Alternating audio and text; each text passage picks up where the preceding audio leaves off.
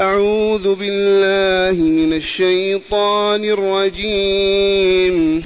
واستفتحوا وخاب كل جبار عنيد. من ورائه جهنم ويسقى من ماء صديد. يتجرعه ولا يكاد يسيغه.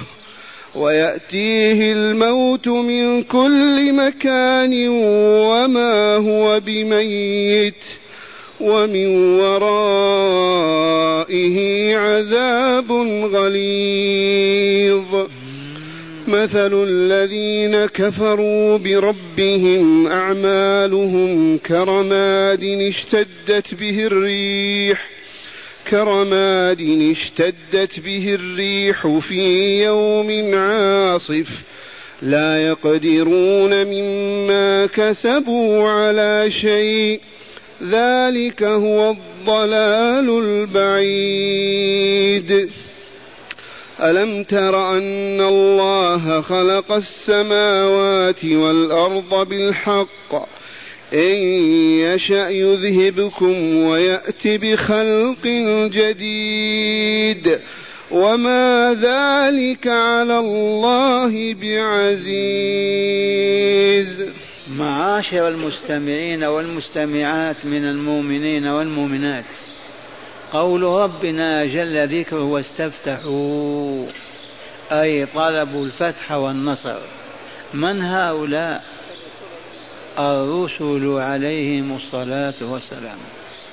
إذ كان السياق في حديث الله عنهم وبيان حالهم مع أممهم.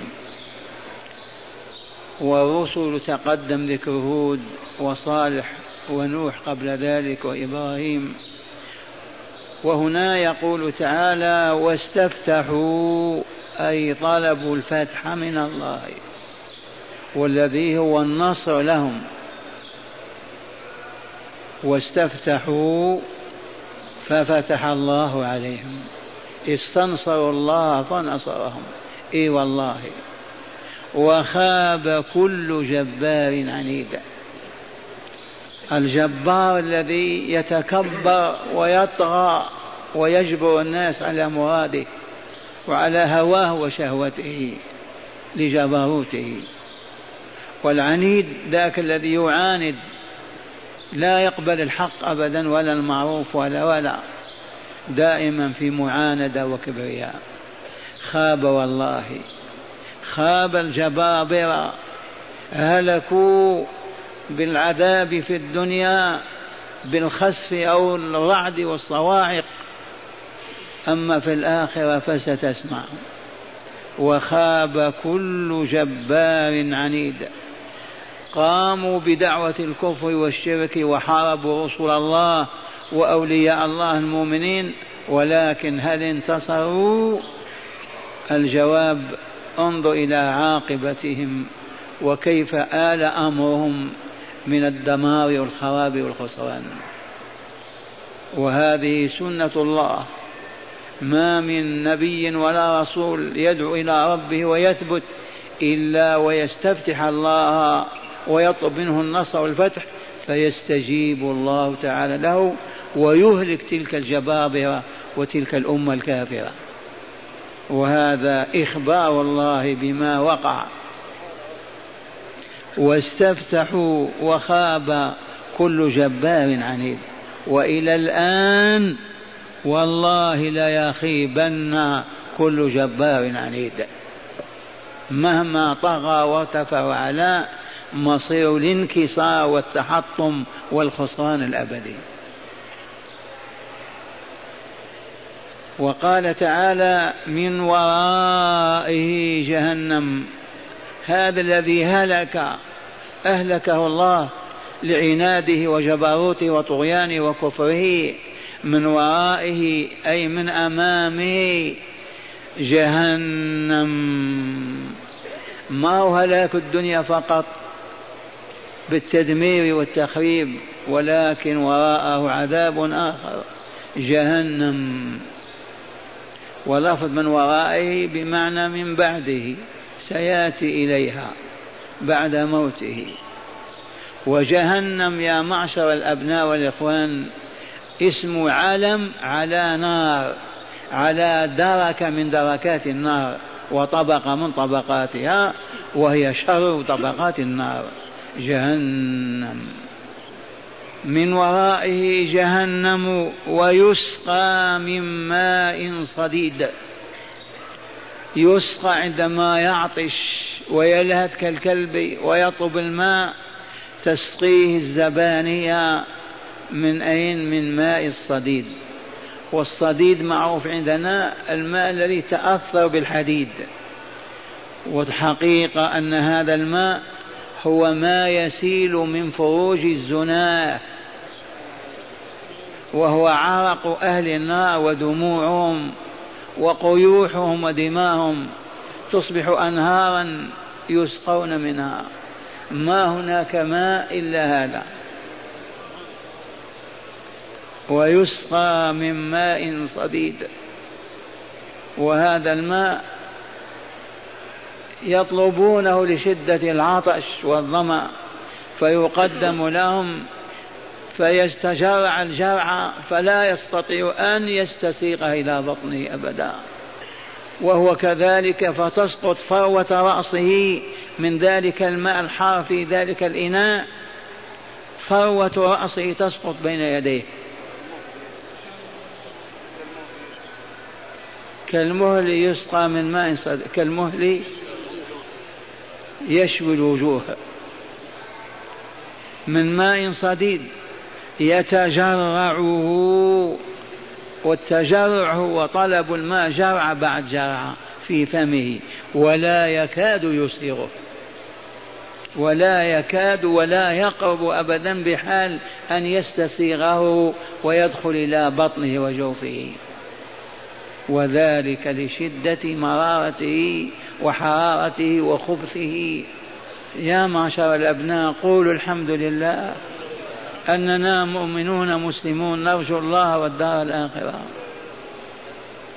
وبلايين الكفار في كل مكان من هذه الأرض هم أهل هذا العذاب وهم متهيئون له مستعدون. من ينجيهم من ينقذهم والله لا أحد إلا الله. وهذا حكم الله فيهم. يتجرعه ولا يكاد يصيغه ويأتيه الموت من كل مكان وما هو بميت. يأتيه الموت من فوقه من تحته عن يمينه عن شماله بأنواع العذاب التي تصب عليه أي عذاب كان يميته ولكن لا يموت لأنه لو مات استراح من العذاب. ويأتيه الموت من كل مكان من فوق ومن تحت وعن يمين وشماله إذ كل عذاب يصب عليه يميته. لو كان يموت ولكن لا يموت. لا يموت فيها ولا يحيا.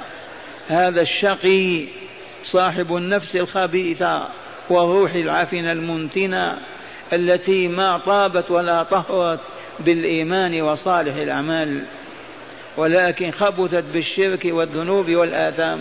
هذه أخبار من؟ الله جل جلاله وعظم سلطانه وهي أحكامه وقضاؤه. فلنتدبر. ويأتيه الموت من كل مكان وما هو بميت ومن ورائه عذاب غليظ. هذا عذاب الآخرة. عذاب الدنيا خفيف رقيق ما هو غليظ ولا شديد وإن كان خسفا ودمارا أو مسخا وتدميرا. لكن عذاب الآخرة العذاب الدائم الشديد ومن وراء عذاب غليظ. من هذا الرجل يرحمكم الله؟ كل كافر ومشرك مات على كفره وشركه وإن كان ابنا لنبي أو أبا لرسول. لأن حكم الله هذا هو. أكرر هذا الحكم. يا معاشر المستمعين والمستمعات أقسم الجبار أعظم إقسام فقال قد أفلح من زكاها وقد خاب من دساها. سمعتم صورة الشمس وضحاها. نصفها أقسام الله وأيمانه والمقسم عليه والمحلوف عليه. قد أفلح من زكاها وقد خاب من دساها. من أبيض كان أو أصفر أو أسود غنيا أو فقيرا في الأولين والآخرين. إذا هو زكى نفسه باستعمال مواد التزكية والتطهير وجنبها مواد التلويث والتخبيث أفلح فاز نجا من عذاب النار ودخل الجنة ليخلد في النعيم المقيم. ومن دساها خبثها ولوثها عفنها وأنتنها بما يصب عليها من أوضار الكفر والشرك والذنوب والآثام ثم لا تاب ولا غسل ولا طاب ولا تطهر ومات كذلك. والله لا حكم الله في الخيبة والخسران. حتى ولو كان ابن النبي أو أباه. مرة ثانية تأملوا هذا الحكم. قد أفلح من زكاها وقد خاب من دساها. فيكم من لا يعرف الفلاح ما هو؟ ضد الخيبة والخسران.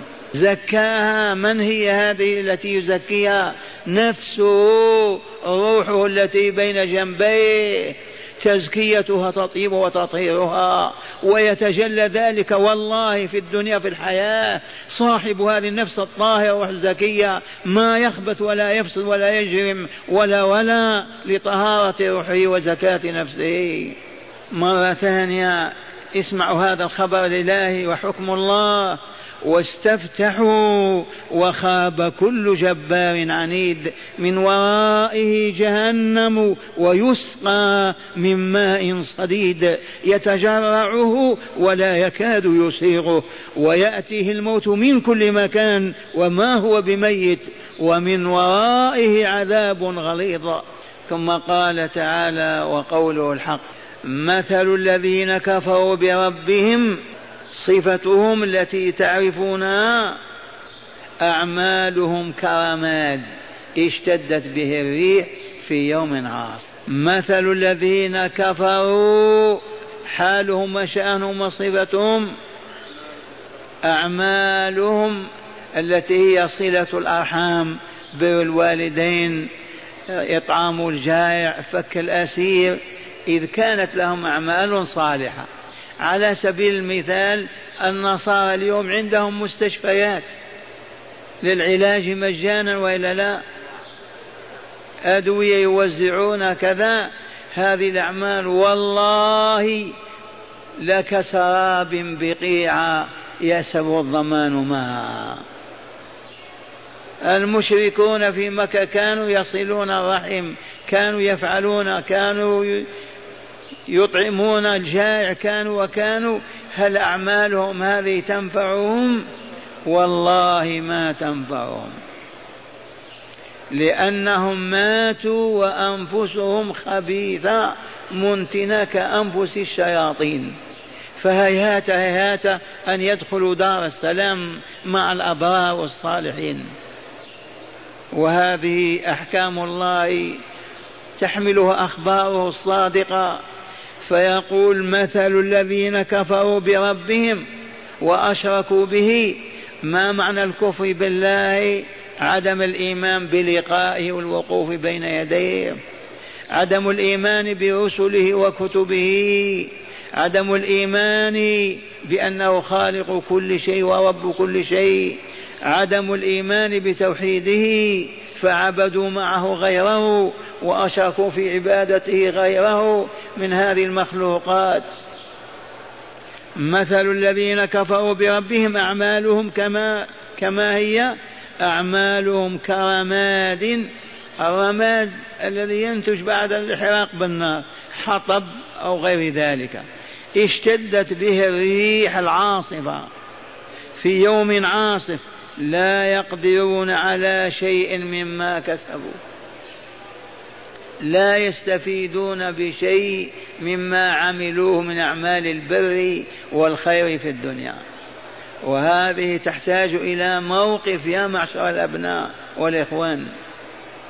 لا تفهم أن العمل الصالح إذا كانت النفس الخبيثة ينفعه ما ينفعه. فالمشرك بالله والكافر به مهما بذل مهما أنفق في وجوه البر والإحسان مهما والله لا يستفيد من ذلك ولا ينتفع به. إذا يجب أن يؤمن أولا.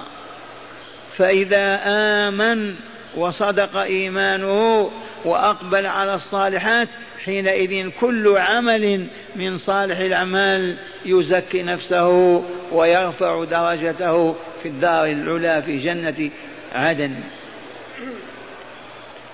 مثل الذين كفروا بربهم أعمالهم كرماد اشتدت به الريح في يوم عاصف. تعرفون العواصف وإلا لا؟ مع الرياح. في يوم عاصف لا يقدرون مما كسبوا على شيء.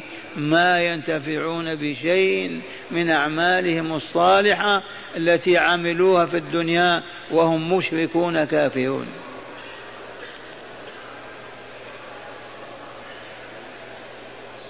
وذلك هو الضلال البعيد. ذلك هو الضلال. ما هو الضلال البعيد؟ هو أن يعمل المرء من الصالحات ويتعب ويشقى ولا يثاب عليها ولا ينتفع بها. هذا هو الذي ضل ضلالا بعيدا. وكل كافر وكل مشرك قد ضل ضلالا بعيدا لا يرجع مع الضلال إلى الحق والنور والهداية الإلهية إلا إذا تاب توبة الصدق والنصح وعاد إلى الله ولو كان يوما واحدا في عمره يرجى له السعادة والكمال لأن نفسه تطهر بتلك التوبة. أما أن يموت على شركه وكفره فلا ينتفع بشيء من أعماله التي يعملها في الدنيا. ذلك هو الضلال البعيد. أي ضلال أبعد من هذا؟ يعمل الصالحات ولا يثاب عليها. ثم قال تعالى وقوله الحق. ألم ترى من أنت يا رسولنا وكل مؤمن؟ ألم ترى أي ألم تعلم وينتهي إلى علمك أن الله خلق السماوات والأرض بالحق؟ هذا إذا قلت لم يعذبهم؟ لما يوجدهم في دار الشقاء لما أوجد دار الشقاء لما أولئك الأبرار يسكنهم الجنة لما يرفع درجاتهم لما يسعدهم لماذا لماذا لماذا؟ الجواب يا سائل ألم تعلم أن الله خلق السماوات والأرض بالحق ولا لا؟ خلقها من أجل أن يخلق فيها أنفسا تعبده بذكره وشكره فإن هي أطاعت ربها فذكرته وشكرته أنزلها في الملكوت الأعلى فإن هي عصته وفسخت عن أمره أنزلها في الدركات السفلى. ما خلق هذه العوالم عبثا ما خلقها إلا من أجلنا. صحيح. والله ما خلق الشمس ولا القمر ولا الكواكب ولا السماوات ولا الجبال إلا من أجلنا. واذكروا قول الرسول صلى الله عليه وسلم يا ابن آدم لقد خلقت كل شيء من أجلك وخلقتك من أجلي. ما ننسى هذا الخبر المحمدي. يقول الله يا ابن آدم لقد خلقت كل شيء من أجلك. كل شيء من أنواع الفواكه والأطعمة واللحوم والهواء والطقوس وكل الكائنات من أجلك أنت. ألم تر أن الله خلق السماوات والأرض بالحق؟ إذا لا باللهو واللعب والباطل ثم يترك الناس يمرحون ويعبثون ولا يعذبهم ولا يسعدهم. إذا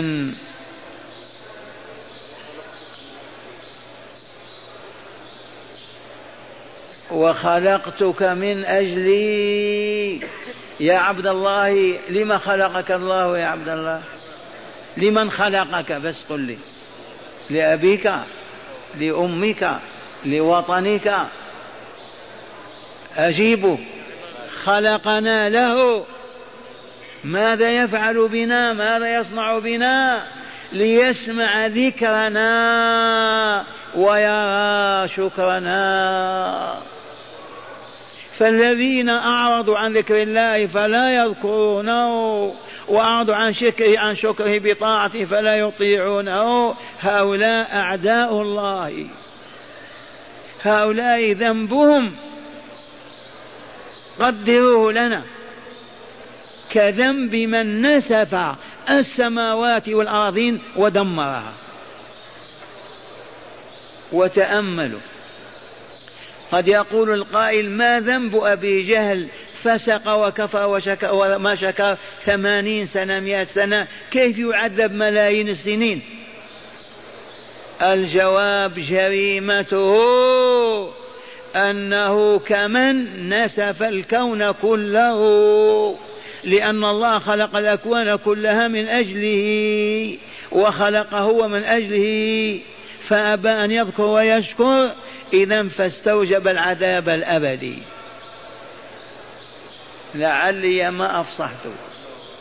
أنا قلت لو أن سائل يسأل يقول أين عدل الله؟ شخص عصاه مئة سنة أو خمسمائة سنة أو ألف سنة يعذبه الدهر كله بلا نهاية. كذا ولا لا؟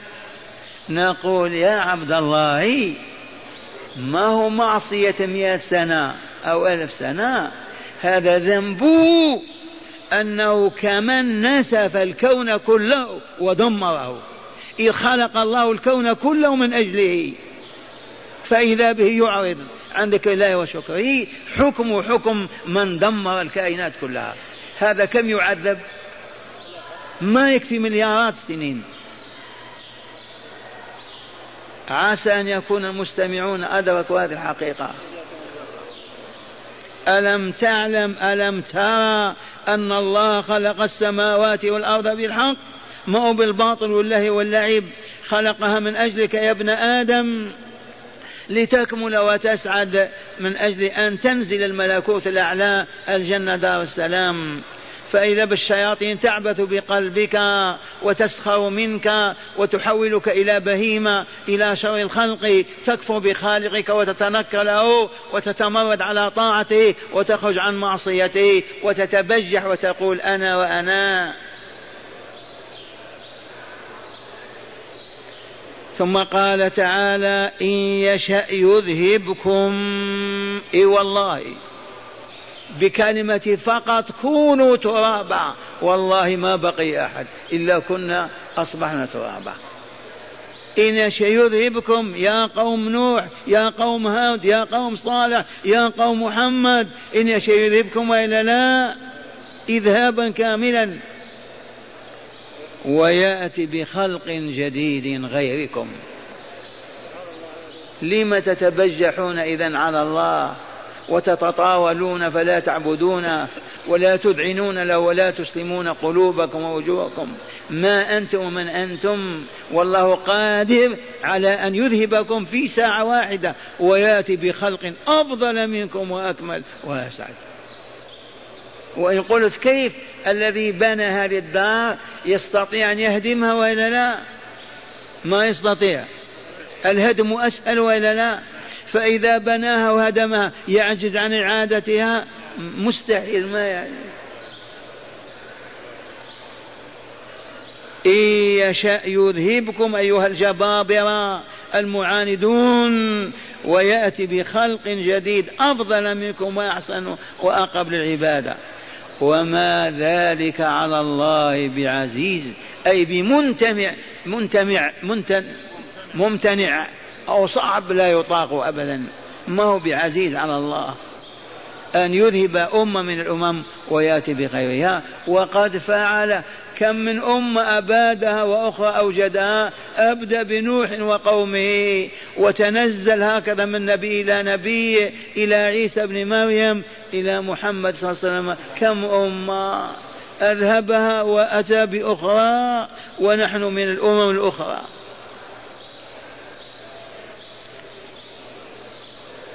معاشر المستمعين أعيد تلاوة الآيات تأملوها وتدبروها لأنكم تتدارسونها وإلا لا؟ واستفتحوا. عرفتم من هم؟ الكفار أبو جهل والمشركون. واستفتحوا أي الرسل أي طلبوا الفتح من الله والنصر. واستفتحوا وخاب وخسر كل جبار عنيد. فنصر الله نوحا ودمر أمة كاملة. نصر الله هودا ودمر الأمة كلها إلى المؤمنين. نصر الله صالحا ودمر قومه إلى المؤمنين وهكذا. إن يشاء يذهب واستفتحوا وخاب كل جبار عنيد. من ورائه جهنم من ورائه جهنم ويسقى من ماء صديد. من ماء صديد. لا يتجرعه ولا يكاد يسيغه. ويأتيه الموت من كل مكان وما هو بميت. يا ليته مات الصراح وما هو بميت ومن ورائه عذاب غليظ. مثل الذين كفروا أعمالهم كرماد اشتدت به الريح في يوم عاصف لا يقدرون مما كسبوا على شيء ذلك هو الضلال البعيد. ألم ترى ألم تعلم يا عبد الله ألم ترى أن الله خلق السماوات والأرض بالحق؟ علمنا هذا وإلا لا؟ إذا لما خلقها من أجل أن يذكر في هذا الكون ويشكر. يا ابن آدم لقد خلقتك من لقد خلقت كل شيء من أجلك وخلقتك من أجلي. يا عبد الله لما خلقت؟ قال خلقت لنعبد الله. لما ما تصلي؟ كيف هذا الكلام؟ يا أمة الله لما خلقت؟ خلقت لنعبد الله. لما ما تعبدينه إذا؟ ما نعرف كيف نعبده. اسألي أهل المعرفة يعلموك كيف تعبدينه. ذي مهمتك. هذه علة وجودك وبقائك في الكون. أن تعبد الله عز وجل. تعلمي كيف تعبدون. وعبادة الله بعد الإيمان به ولقائه ورسوله هي طاعته فيما أمر أن يقال أو يعتقد أو يفعل وطاعته فيما نهى وحرم. ألم تر أن الله خلق السماوات والأرض بالحق؟ إن يشاء يذهبكم ويأتي بخلق جديد وقد فعل مع أمم كبيرة.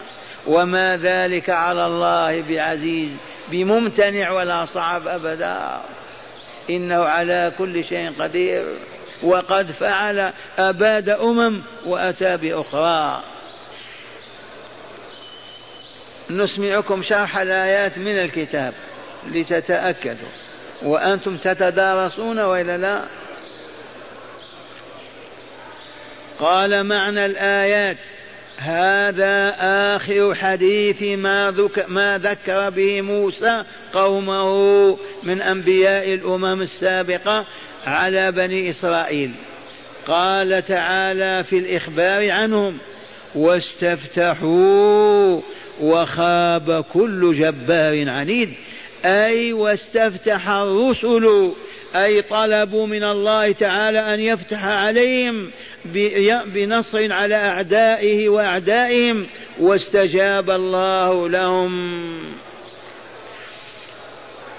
وخاب كل جبار عنيد أي خاسر معنى خاب؟ خاسر وهلك. كل ظالم طاغي معاند للحق وأهله. وقوله تعالى من ورائه جهنم أي أمامه جهنم تنتظره سيدخلها بعد هلاكه.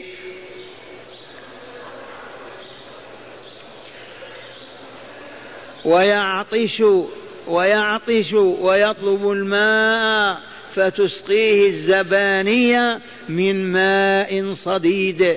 أي وهو صديد أهل النار وهو ما يخرج من قيح ودم وعرق. يتجرعه أي يبتلعه جرعة بعد أخرى لما لمرارته ولا يكاد يسيغه أي يدخله جوفه الملتهب عطشا لقبحه. ومن ونية ونتنه ومرارته وحرارته. وقوله تعالى ويأتيه الموت من كل مكان وما هو بميت أي ويأتي هذا الجبار العنيد والذي هو في جهنم يقتله الظمأ فيسقى بالماء الصديد يأتيه الموت لوجود أسباب الموت وتوفرها من كل مكان. إذ العذاب محيط به من فوقه ومن تحته وعن يمينه وعن شماله. وما هو بميت؟ لماذا؟ لأن الله تعالى لم يشأ ذلك. قال تعالى فلا يموت فيها ولا يحيا. وقال لا لا يقضى عليهم فيموتوا ولا يخفف عنهم من عذابها. ومن وراء ذلك العذاب الذي هو فيه عذاب أي لون آخر من العذاب غليظ أي شديد لا يطاق. وقوله تعالى مثل الذين كفروا بربهم أعمالهم كرماد اشتدت به الريح في يوم عاصف. أي شديد الهبوب هبوب الريح فيه. لا يقدرون مما كسبوا أي من أعمال في الدنيا على شيء أي من الثواب والجزاء والجزاء الحسن عليها من ثواب وجزاء الحسن عليها. هذا مثل أعمالهم الصالحة كأنواع الخير والبر و والطالحة كالشرك والكفر وعبادة غير الله تعالى بما كانوا يرجون نفعه. الكل يذهب ذهاب رماد حملته الريح ومذهب وذهبت به متشددة في يوم عاصف شديد هبوب الريح فيه. وقوله تعالى ذلك هو الضلال البعيد أي ذلك الذي دل عليه المثل هو الضلال البعيد. لمن وقع لمن وقع فيه إذ ذهب كل عمله سدى بغير طائل ولا أجر فهل ينتفع بشيء منه؟ وأصبح من الخاسرين. وقوله تعالى ألم تر أن الله خلق السماوات والأرض بالحق؟ أي ألم تعلم أيها الرسول أن الله خلق السماوات والأرض بالحق؟ أي من أجل من أجل الإنسان ليذكر الله تعالى ويشكره. فإذا تنكر لربه فكفر به وأشرك غيره في عبادته عذبه بالعذاب الأليم الذي تقدم وصفه في هذا السياق لأن الله تعالى لم يخلق السماوات والأرض عبثا وباطلا بل خلقهما وخلق ما فيهما من أجل أن يذكر فيهما ويشكر. فمن ترك الذكر والشكر عذبه أشد العذاب وأدومه وأقساه وقوله تعالى إن يشاء يذهبكم أي أيها الناس المتمردون على طاعته المشركون به ويأتي بخلق جديد غير غيركم يعبدونه ويوحدونه. وما ذلك على الله بعزيز أي بممتنع ولا متعذر لأن الله على كل شيء قدير. مع هداية الآيات وهل للآيات من هداية؟ أعيد وأقول للزائرين اسمعوا. آية قل لي ما هذه الآية؟ كل نفس ذائقة الموت. هذه الآية السؤال من أين أتت؟ من قالها؟ هل يستطيع أحد يقول قالها إبراهيم أو عيسى أو عبد الله أو محمد؟ من قالها؟ الله! إذا الله موجود. أو يوجد كلام بدون متكلم؟ ممكن يعني. مستحيل وإلا لا. فهذا الكلام الإلهي دال قطعا على وجود الله وعظمته وجلال وعلمه وربوبيته وألوهية الخلق كلهم. ومن نزل عليه يكون غير رسول؟ ممكن. قولوا. مستحيل. إذا على من نزل هذا الكلام؟ على محمد صلى الله عليه وسلم إذا فوالله محمد الله رسول الله. كل آية تقول لا إله إلا الله محمد رسول الله صلى الله عليه وسلم. واسمعوا هداية الآيات. قال من هداية الآية أولا إنجاز وعد الله لرسله. إنجاز وعد الله لرسله. أنجز لهم ما وعدهم وإلا لا؟ بما وعدهم. بالنصر وإلا لا؟ واستفتحوا وخاب كل جبار عنيد. إنجاز وعد الله لرسله في قوله فأوحى إليهم ربهم لنهلكن الظالمين ولنسكننكم الأرض من بعدهم. وتقدمت الآية الكريمة. ثانيا خيبة وخسران عامة أهل الشرك والكفر والظلم. منين عرفنا هذا؟ وخاب كل جبار عنيد. خيبة وخسران عامة أهل الشرك والكفر والظلم. ثالثا عظم عذاب يوم القيامة وشدته. منين أخذنا هذا؟ من وراء عذاب غليظ. خامسا عذاب رابعا بطلان أعمال المشركين والكافرين وخيبتهم فيها إذ لا ينتفعون بشيء منها أعمالهم كرماد اشتدت به الريح في يوم عاصف. خامسا عذاب أهل الكفر والشرك والظلم لازم لهم. لم لماذا لازم لهم؟ لأنهم لم يذكروا ربهم ولم يشكروه. والذكر والشكر علة الوجود كما علمتم. فلما عبثوا بالحياة استحقوا عذابا أبديا. ما علة هذا الوجود؟ أن يذكر الله ويشكر.